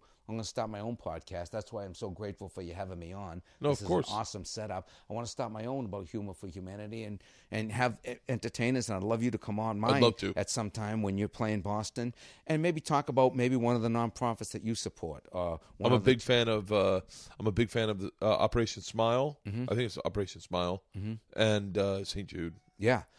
I'd love to come on and talk about that and Yeah. maybe just raise that awareness because a lot of the nonprofits they're all you know they're all struggling for stuff you know Yeah. anyway that's it's just a contribution I'd like to do it my own podcast maybe my own TV show around that and uh, and interview people and so that's like what I can do you know as a as a performer and a, as a comic and uh, make it funny but interesting and hopefully have some some uh, follow up calls to action with it It'd be cool if you could get comics uh if if you could uh, almost like uh get comics to do on their weekends do an extra show, like do a, Yeah. one more Sunday night show. Yeah. And they donate that to donate the proceeds to charity. Right. Like uh, like make it c- across the board where it's like the you know Sunday if you want to do one more thing it's just a f- it's a fun show if people want to come out think you know something Yeah. I always feel like there's I I sometimes get caught up in going I want to help. How do I help? Yeah. You know like I, we did a a thing a benefit when I was in Montreal for people I don't think it was in hospice um but people s- dealing with cancer. Mm-hmm. and uh, you get they t- they give you the call and Yeah. and it was Zoe Friedman, Bud's daughter. Yeah. uh, was the one I think that reached out to me, and I of course I'm like, oh yeah, of course. But then it starts leading up to it. You start getting nervous, just like, well, shit, what material am I going to do? Yeah. Like, and then she's like, don't worry about it, just have a good time. And then you get out, and it was like me, Alonzo Bodden, Jimmy Carr, uh, Gina, uh, yeah, Sharon, and like it was a bunch of strong acts. yeah, yeah. And, and I was like, whoa, shit. Yeah. And then I'm like, I watch everyone destroy, and I'm like, all right, now I got to do good. And it's, it's so stressful. But I think a lot of guys would do more if they just had, if, if it's made easy in a weird way. I think a lot of guys would like to try to help out. Yeah. What, um, what, now, how does your stand up differ these days when you, when you say you're doing, you're doing the Wilbur New Year's Eve, correct? Yeah, yeah, yeah. You're doing the Wilbur New Year's Eve. Do you do stand up? Do you do more of a one man show? Do you do a hybrid? Yeah, I do a hybrid. And and because it's New Year's Eve, people are in the mood that, you know, Yeah. it's going to be a lot of things that happened this year, you know. Oh, kind of like a recap. a little bit, yeah, but also older material, you know, um you know, I mean stuff that works and that's relevant. You know, for example, I mean, guns are in the news, and I have gun Oh bits my going God. back years. You've got gun bits. yeah, you know, back. yeah, yeah, and so you know stuff like that. Yeah. but also stuff on you know what's happening this year, and I have stuff on immigration back in the day that's still relevant, and so making making the making things fresh because what you realize is you stick around long enough, the same issues come up and up and up Yeah. over and over again, and they a lot of them don't go away, unfortunately. So, but to make it new, make it fresh, and uh, and be funny. That's the thing. It's like Woody Allen said: if I if I make people laugh, that's great with my movies. If I make them think, that's that's tremendous. But if I make them laugh and think, that's fantastic. But if I just make them think, I'm in trouble. Now, what do you think about Donald Trump? what, what do I think about Donald Trump? I think he's hitting a nerve with a lot of disaffected people, and uh, I think a lot of it is um, is false. What he's saying. There was a big article in the Times, the Sunday Times, New York Times, and they they did a, a, a survey of the the presidential candidates and whether or not they were accurate their statements. And Donald Trump's seventy six percent of the statements he's made are inaccurate. 76%. Yeah, check out Really? the Sunday's Times. Yeah. And um I'm and so, you know, they're false statements, but people say it all the time on television. People say things that aren't true all the time. They imply, they infer, you know, like Yeah. uh, the Democrats just want to let the illegal aliens across the border. They just welcome them in here, you know. And that's like not true, but people say it all the time. Or they say the Republicans who want to, you know, destroy Medicare or whatever it is, Social Security. And it's not true, but people say it all the time, and there's no consequences for it. And uh, anyway, so Ben Carson had 80% of his statements were false, according to this PolitiFact. Really? Yes, it's in the Sunday Times. In the, um, it's like it used to be called the Weekend Review section. It's called, uh, I forget what it's called now, but anyway, it was in yesterday's Times, and uh, uh, Hillary was at twenty eight percent. Bill and Hillary, like with the least, least, the most honest out of the, and that was still at twenty four percent or whatever. Yeah. So that's saying that's, and I want to know, like, if my side is like bullshitting me about something, I want to know about it. You know, Yeah. I don't want to be like just taken to the hoop. You know, of, um, you know, because I'm gonna I I try to help where I can. You know, Obama I think was at 26 percent of his statements were Wow. incorrect, um, and some of it is just you misspeak, but some of it's deliberate. You know, and some of it's deliberate. Um, but Trump with his wall, you know, I'm going to build a beautiful wall with a big gate across the southern border. My point is, when you build a wall across the southern border, guess what? People will go around the wall. Okay, so you got all these, you know, drug human traffickers, drug dealers, gun runners, whatever. Wait, was it you that had the joke about uh about uh art picking lettuce? yeah, that was from Conan back in the day. That was back in the day. The, the uh the bit was there ladies and gentlemen, they're doing triathlons to get here Yeah. at night. Yeah.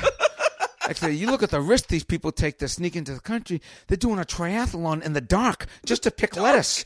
Think about that. Walk the desert, swim the river, run across the border. First 10,000 get to pick some lettuce. And people say, we can't let these people in. They're taking all of our jobs. What? Are they taking our jobs or are they doing our jobs? When's the last time an American citizen went for a job picking lettuce? Oh, I've never really been happy here at the bank. All these years cooped up in this air conditioned office, how I've longed for migrant work. Yeah. What I'd give to be out in the fields of Arizona when it's 100, 190 degrees. Rip off my shirt, down on my hands and my knees, picking a little lettuce. But can I? No. The Mexicans get all the good jobs. That is so, but that was, I did that on Conan in like 98, and it's still relevant. and that's what I mean it's even things. almost more relevant now. Yeah, it's more of an issue. It's, It's more, more, of an issue. burner. Gun control, uh, immigration. I think they've they've really. I mean, it's it's fascinating to me how all that stuff is cyclical. Yeah, It feels like I bet you could write theoretically you could write one act about everything and then just wait five years and redo it again. Yeah. and be like, oh, this is all brand new. I mean, you could destroy. hey, that's a good idea, Bert. this man is unbelievable. Known of one man shows. And I'm back, everybody. Uh, oh, that would be fun. So real quick, I, I know I'm, Yeah, I've yeah. had you on for Thank you over so an much for hour, having but, me on, But I man. wanted to, I, I wanted to one of you know one of my obviously I, I'm a besides being a comic, I'm such a massive fan of comedy in general. Mm. I th- I feel like I've like I love I love being a part of the the the organization. Yeah. the subculture is one of my favorite things, mm-hmm. and just talking shop about comics. So if if I can, I'll run through a list of comics. Just give me one, first word that And comes to mind. Sure, but just understand, I might not know who they are. No, no, no, no, no, no, no. It'll be it'll be a mix. My of, wife knows more about entertainment than I do. She's like, I come home, she'll be watching, you know, the best shows on HBO and stuff. I go, Yeah. I can't believe you're watching all this violence. I'm going up the stairs to watch the real news, Yeah. Which is more horrifying than anything you can make up. right? Yeah. No, it'll be it'll be a mix of guys, mostly from Yeah. from your scene, and then some just Yeah. Boston guys. But let me just ask you, how long you been doing it? Sixteen years. 16, nice. Yeah. That's a good time. So you started in what, uh, uh, 90? I started. No, no, no. I started in '97. 97? No, 98? no. No, no, no. You started in, I'm sorry, you started in 2000, yeah. Oh, no, I guess I've been doing it longer. Yeah. I started in '98. Okay, So cool. I was 26. Good. That's the only way I can. That's about how old I was Yeah. when I started. Yeah, Yeah. I was 26. I'd got graduated. I- I'd left college. Yeah. Um, I ended up graduating in New York, having to take correspondence classes, and uh, and I had I had a bunch of hubris about about me because I'd been written up in Rolling Stone as the number one party animal in the country. So I thought Wow. it was like a big six and a half page article. So I felt like I deserved stage time, even though I'd only done it once. Uh huh. So I moved to New York and then started working the door at Barry's Club, and then you know Barry Boston Comedy Club, Boston Comedy yeah. Club, and I did that for about a year. I got a deal six months into doing stand up Wow. through uh, Will Smith, Wow. and then moved out here and I started going back and forth for a while. Then got a TV show out here, and then just started touring. Uh, toured with uh, when I was first started out. I worked with Jay Mohr a lot Yep. and then just started doing the road myself headlining i guess i've been headlining for 11 years Uh, my daughter's 11 and i only know that because uh, when she was born i started getting gigs at the Laff Stop in houston did you ever do Laff Stop No. houston and Laff Stop was great it was bill hicks's club Yeah. it was the best and uh, so i've been headlining for 11 years and uh, but yeah i've been in it That's great. it's been yeah, it's it's. I just was talking with uh with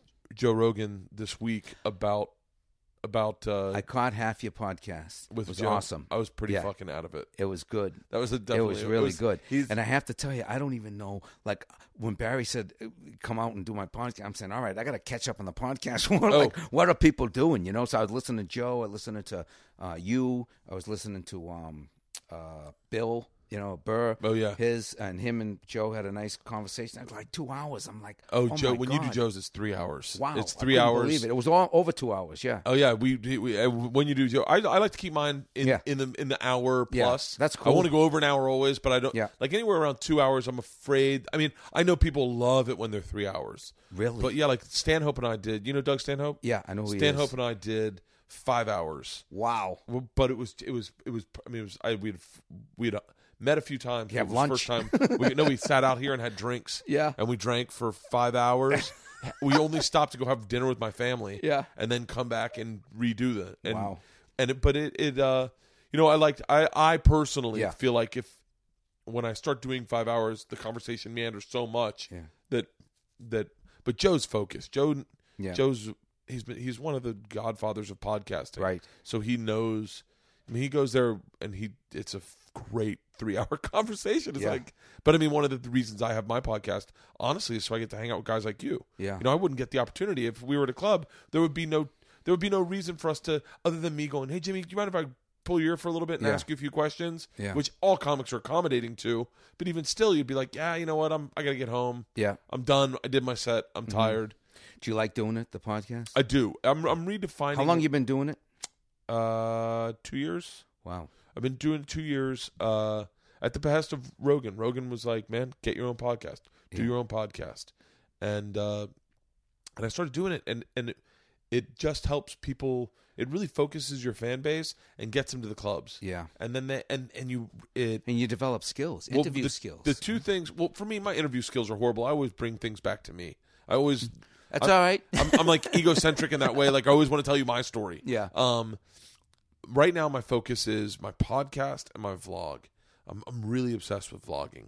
and how's that working? Uh, The vlog's how long is probably the uh, a vlog. The only problem with vlog is I just keep that camera right there with me. Okay. I take it with me, and I when I do stuff like if I'm going to do podcasts, I'll bring it with me and I'll shoot the podcast and I'll kind of film my day. December, I've been focusing on weight loss. I've been partying pretty hard for like a year. Yeah. doing on the road, and so December first, I was like, um, I'm home. I'm getting healthy. I can Yeah. drink if I want to drink, Yeah. but for the most part, it is like focused on losing weight. I was 255 Wow, and I'm I'm two thirty nine right now. So that's only in that's like good though. yeah, it's like two in two weeks, three. A That's week and a good. half? Ten pounds, more than ten. Seventeen. 17 pounds. Good Yeah. for you. So, uh, Good. but, But, I, how long is a vlog? Okay, It's like a- so I well, I I edit them down to like six minutes. Okay. But I do all the editing. I do the I post it. I'm a little bit and of it's a, not stand up, right? It's not stand up. Although I'll bring it with me if I do stand up. Yeah. And I'll shoot like hanging out at the club afterwards, talking to comics. I like I'm doing the show Okay. tonight, and I'll bring my vlog camera with me and show backstage, show a little bit of my show. But for the most part, it's it's most part it it's what it's what Bill's doing on his podcast, the Monday Morning Podcast, Mm-hmm. was genius. Is why be necessitate on guests. Just do himself. Mm-hmm. And so and so I thought, well, what's the best way to facilitate that for me is a vlog where it's just me. I don't need I can put out a product to people that want to watch it and I'm the only one that needs to make it. I need I can make it by myself in here. It would be really great for you. Especially like like it, it Mm-hmm. could do commentary then. commentary. You can Yeah. do what you did on 60 Minutes Yeah. and do like two minute clips and put them up. And it, and the more like if you get on it, you're like I'm going to do them twice a week, and you put them up every day. People look forward to it. I Well, look where do you to it. post them? Just I on post them on? YouTube. On YouTube. I just post them on YouTube, and then but how do you get it out? what do you mean? How do you distribute it? I, I mean, po- once it's up there, it's just Once it's up there, uh, you get subscribers to your YouTube page. I put it on Twitter, and then people go to Twitter or Facebook and they see that oh, there's a new one, and they Oh. click. What what ideally you want to do is get into the place where people are excited for your vlog and they're checking every day. Like I I check a couple people's vlogs every day where I go, oh, I wonder what he did yesterday. Cool. And click it. These guys do daily vlogs, but the, the podcast for me really kind of is a great way to f- to centralize your fan base. And when you have a product coming out, like I wrote a book, I I go, hey guys, my book's coming out. Pre-order my book, and then Is I- it already out? Yeah, yeah, yeah. I got to like- get it, man. here, I got to get it. I'll give it to you. All right, Bert. Here, let's make sure I didn't. Oh, there's a sticker in it. Oh, there's stickers all in this book. my daughter's. Um, but yeah, here. This is my book. Wow. It's uh, Life of the Party. It's all my crazy stories. Thank you. Um, yeah, take it's it's I I I I pit it as like uh I, my favorite author was Ernest Hemingway. Yeah. and so I all I wanted when people read it was to laugh and to to be like, hey man, that was a really easy read. Yeah. So when when I first time read Ernest Hemingway, I was like, seemed like an easy book to read. Like I didn't get, I, I enjoyed it. I Yeah. got through it. But uh, but yeah, that's uh, Cool, so- man. You have to sign it to me. yeah. Before I oh, leave. please. And uh, and and like I said, I'll, I'll, I'll post it at the beginning of the show. But this is so this is so exciting because comics have the opportunity to have their own podcast, their own vlogs, Yeah. write their own books, Yeah. and you don't necessarily have to be on television to You do it. you don't need and that's the- anyone. and that's what you were asking earlier about like what's different. One of the things that's different is there's not just the gatekeepers. I mean, the gatekeepers because of the technology, there are no gatekeepers. If you can figure out how to do a podcast or a, a vlog or whatever, you can you can you can participate. Yeah, I mean it's it's amazing to think that you know it, it I've seen how much has changed in my lifetime. Yeah. from when you when had you had to go to Montreal to get a deal, mm-hmm. and you had to get a deal to be taken serious, and you had to be in LA. Like nowadays, it's like I I I travel with with what would have been fifteen million dollars worth of equipment in, when I started comedy. Yeah. I have my own podcast, my own vlog. I put it all on YouTube. I am I'm doing an interview with someone that literally, and I can put a number on it. A hundred thousand people when I post this are going to go, "Shut the fuck up! What did Bert and Jimmy talk about?" And th- and that will download it immediately. And it- Really? oh yeah. And so that for me, Hello, everybody. I thought it was just me and Bert. but you but like JimmyTingle.com. I got a vlog coming out, brother. and a podcast. I mean, with the people you know, if you if you started a podcast, and you do you live in New York or Boston now? Boston. It- you start a podcast, especially guys coming into Boston that are coming in to play Boston, like like Yeah. like a Bill Burr who would gladly sit down with you for an hour and talk. Yeah. I mean, you could. It would be, you know, I mean, I- fun. I, I always suggest people to do it. Yeah. It's worth trying. Like when I started my vlog, I was getting 2,000 uh, downloads of, of, of vlog, and it was a lot of effort for 2,000. And then I did one with Rogan. I, I did Rogan's podcast, and I put the vlog up there, and I had, uh, and that one got like 8,000. How how long was it when you put it up there? Six, Six minutes Six minutes. of your conversation. No, no, no. Joe? It's Oh. just uh, I'll show you when we Okay, get done. I'll show you. Right. I'll show you what a vlog looks like. I just yeah. posted one today, um, and then I'm editing the next one. That's the only problem. I wish I didn't do all the work. yeah. But once again, it's neat to know that I can do all the work.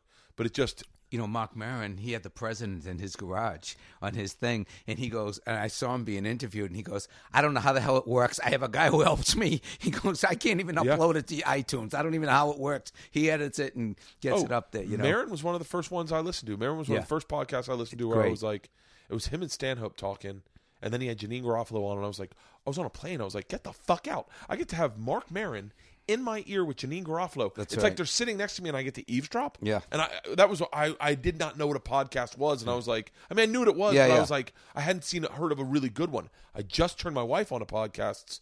Because we did one last week. Her book club came over. They had read a book I had happened to read, and I said, "Ooh, let's podcast your book club, and I'll be a part of it. and We'll talk about this book about Yeah. public shaming." Yeah. And so my wife now is obsessed with podcasting. and that must have helped that book a lot. Oh well, it's it's a pretty big. It must have been a bit, yeah, but it It's- must have been a big boon for the book. Uh, I don't know if anyone listened to the podcast. To be honest with you, yeah. Uh, only because it's not like people will listen to this because they come to this podcast for mostly for me to hang out with comics. Yeah. So when I don't have comics on, sometimes they kind of my my fans will go, uh, I don't know who that is. And you Uh, know how many people listened? Oh yeah, yeah. I get all the my numbers. Yeah. yeah. I get all my numbers. I'm uh, total downloads is uh, well up in the millions. You're So- kidding me. Yeah, no. Okay, Wilbur Theater, New Year's Eve. Everybody, Wilbur Theater, New Year's Eve, JimmyTingle.com. those yeah like you can you i can look from all i think i've put out 140 podcasts i can look at all the numbers for all of them and it adds up you know well into the millions it's it's it's it's really fascinating to find out that must have blown you away. no well it's, it's been a build it's you know the first time when i put the podcast up i had do you know who joey diaz is Yeah. I had Joey Diaz on. Yeah. And he literally destroyed from beginning to end with my dad. It was my dad and Joey Diaz and me and Tom Segura. Wow. And that I mean I when I watched the numbers shoot up, it was like But he has the, his own. The first day it was like 70,000 people listened to it. And I was like, "Holy shit." That must be unbelievable. And then and then I'm just watching these numbers climb, and I'm like, like you've got to be fucking kidding me. And then and then I had Joey Diaz come. I had him one, you know, because we're oh, friends. Yeah. Our families are friends. He comes over one Easter, and I got the podcasting stuff set up in the in the man cave. And Joey says, "Turn it on. Let's do a podcast, dog." So my dad's here again, and Joey gives my dad edible marijuana, oh. and my dad starts is high now, and then Oh, my Joe and God. and that podcast skyrocketed. The one with Stanhope is massive. Greg Fitzsimmons is a is yeah. huge. I got to give Greg a call. Yeah, get, oh, Yeah. Greg. I was just with Greg the other night. Yeah. He is. I'm, I think I'm gonna have. Guy, I'm gonna. yeah. T- I'm trying to get Greg to see if he would help me vet my hour to kind of look at it and see where I'm lazy, where I'm sloppy, where my bad habits Stand are. up. Yeah, You mean? Yeah. do an hour this coming year, and I and I It's for a wanted to- special, or is No. it just you want to just? Oh no, it's for a special. Yeah. yeah, doing a special. We don't know. Is it for Netflix? Uh, we don't know where it's going to be yet because it's we're kind of in negotiations with Right. a couple places. Right. But um, But they look at your numbers, right, for your podcast, for your vlog. yeah, they do that with But- the book too. But But, I mean, but I mean, for to determine whether or not they'll license it, right? uh, yeah, y- yeah, uh, but you know, it's, it doesn't. It doesn't. I don't know if podcasting numbers totally translate into television numbers. Mm-hmm. Only because you know, there's a lot of people I listen to on podcasts, but I don't really like. I'm like, yeah, but that's because it's one of my things that I like. Yeah. So it's in my hand. Yeah. I, I, I say it's like a three point shot with your thumb. You're in my hand. Yeah. I, I, when I'm looking for that entertainment in that way, like on a plane or uh, or working out, you're my podcast guy. I don't always follow my people I listen to podcasts into their next venture. Right. You know. Yeah, yeah. It's and and I think uh, likewise for me, people that listen to my podcast don't always watch my TV show. And people that watch my TV show have no idea of a podcast. Do they come to the clubs when you work?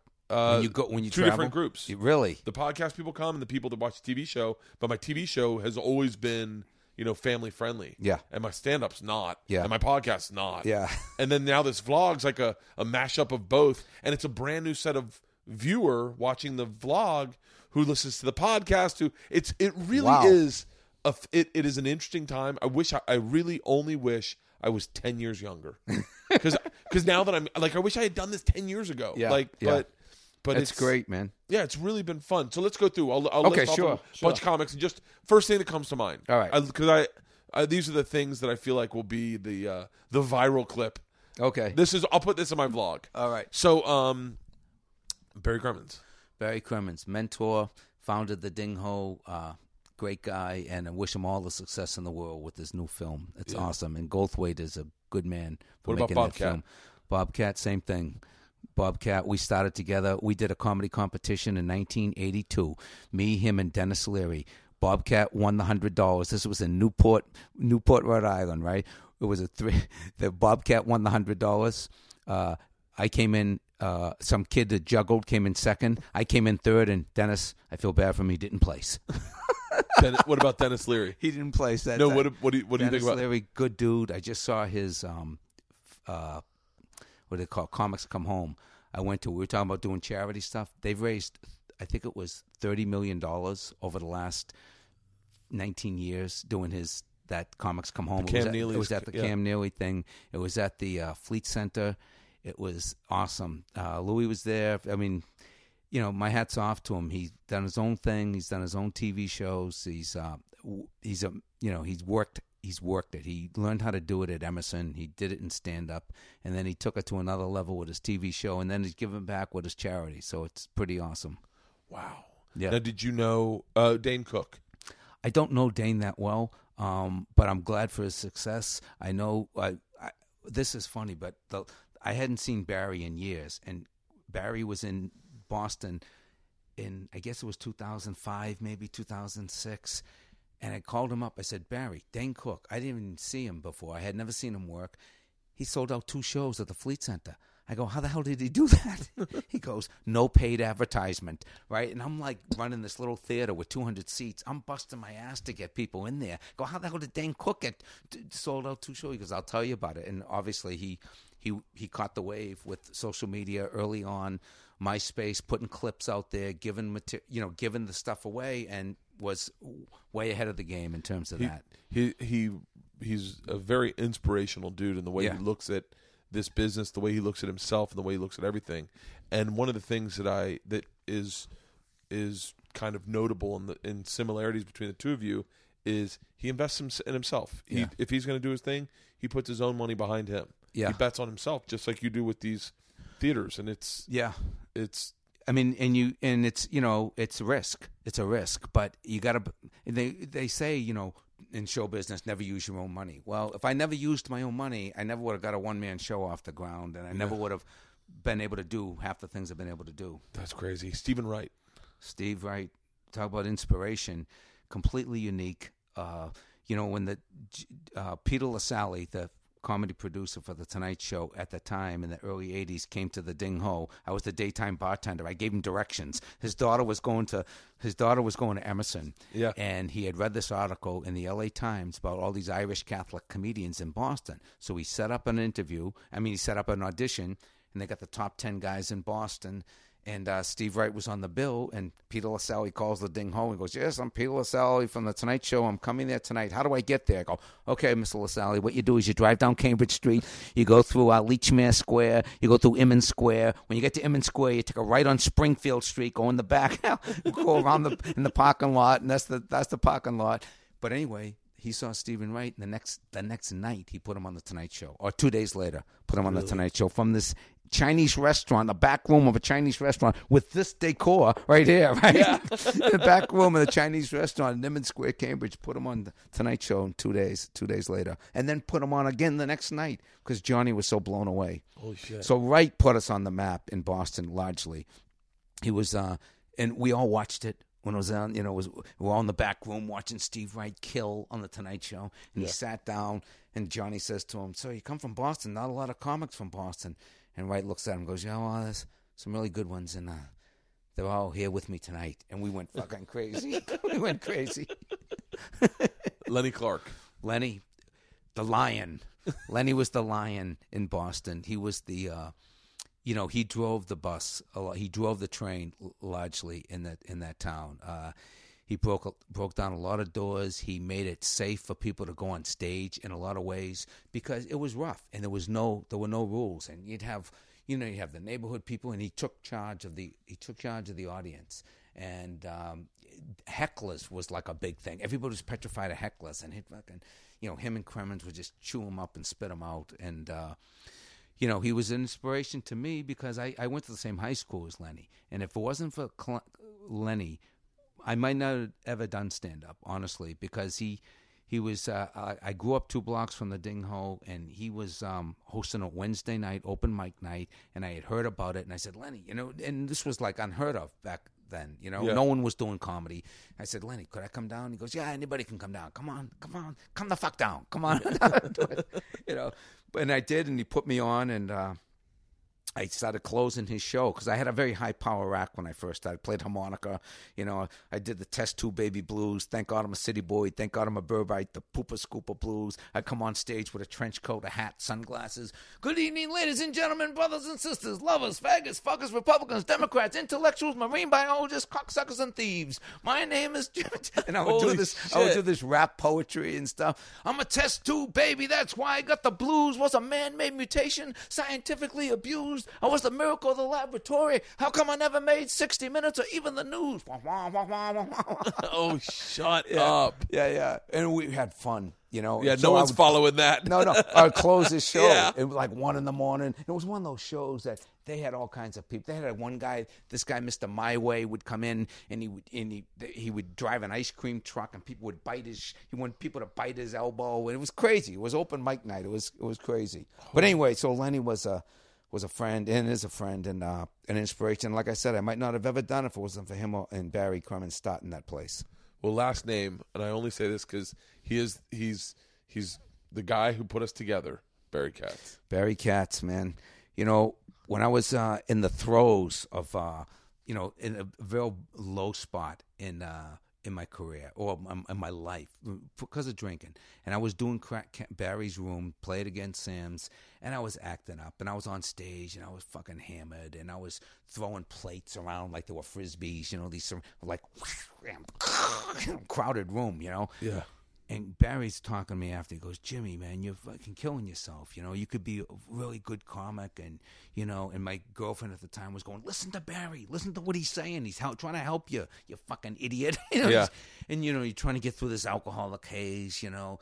But it really resonated because he, he cared enough. And, he, you know, I always loved Barry. I got along with him all the time. We started together when he was doing Popeye the Sailor Man, having orgasms. When he was doing impressions, when he started as a comic, he's doing Popeye having an orgasm. That was his, you know, his first five minutes. I, I, this is the guy that I let vet my set before I did television. But I have to tell you, man, he, he had a, is a big heart, and I'm working with him again. It's a, I'm psyched to be working with him. But he really did. He reached out and he uh, tried to help somebody, you know. And he, I was that guy, and you know, I eventually ended up doing that detox route and trying to get clean, and it's been the best thing, man. It's been the best thing. I recommend it to anybody out there who wants to get better. If you're having a bad, if you feel like your life sucks and a booze has something to do with it, there is a way to get better. You know, and there is help, and there's w- lots of places to get help these days from uh, from alcohol or drugs, and that's one of the things I want to try to continue working with with Humor for Humanity, trying to. You know, carry that message, and that's why I was in the Billerica House of Correction like two months ago. Doing, I think I told you that, right? Yeah, yeah, Earlier yeah, on, yeah. I was doing it. I'm telling these inmates, I said, you guys can get sober, and and if you do, not only you helping you, but you're helping your kids, you're helping your family. There's Yeah. a, like a residual effect when you, you know, because now you're responsible, and now you can work, and uh, and you're asking these inmates, what's the number one thing you want? And guys are saying, a ride home. You know, Yeah. they're like literally got, got no job, they got nothing. Most of them in there, eighty percent of the inmates are there for alcohol and drug related crimes. You know, so it, it's a huge problem, but there's also tremendous amount of hope and a lot of help out there for people who want it. Well, uh, Jimmy, I want to thank you. This has been a blast. Man. Thank you, brother. And I want to tell you one thing. Can I give you one more name? Please. about 10 years ago, I did a, a fundraiser with Archbishop Desmond Tutu, right? Holy the, shit. The, the Nobel Prize winner from Yeah. South Africa. He was the spiritual force.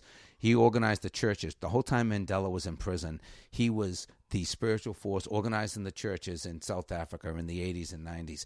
So I do this fundraiser. And the reason I say this because you're talking about the airport security bit. And Yeah. one of the bits in the airport security is, you know, the, they're asking you the questions. You know, did anybody give you anything to bring onto the plane? Did you pack your bags yourself? Huh? Yeah. And of course, in the show, I'm saying, no, I didn't pack them. A stranger from the Middle East packed them. Right? Yeah. I could not believe he knew exactly what to bring. Toothbrush from Mr. Jimmy. Yeah. And so anyway, so I'm hosting this. I'm the MC, and Archbishop Desmond Tutu is the this keynote speaker, and this is AIDS benefit and AIDS benefit in Boston.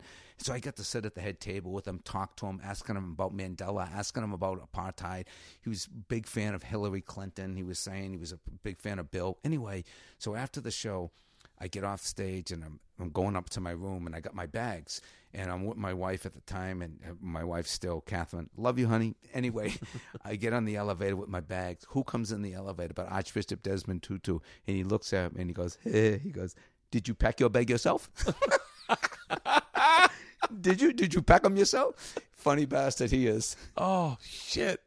Oh, I got a lot of work. To This do. was I got a lot of so work to much do. Imagine fun being on with you. So I got a Thank Desmond so much Tutu for it. story. Yeah, you got a Desmond Tutu story. Jimmy, he's the thank you. best. Thank you, man. I appreciate it. Thank you.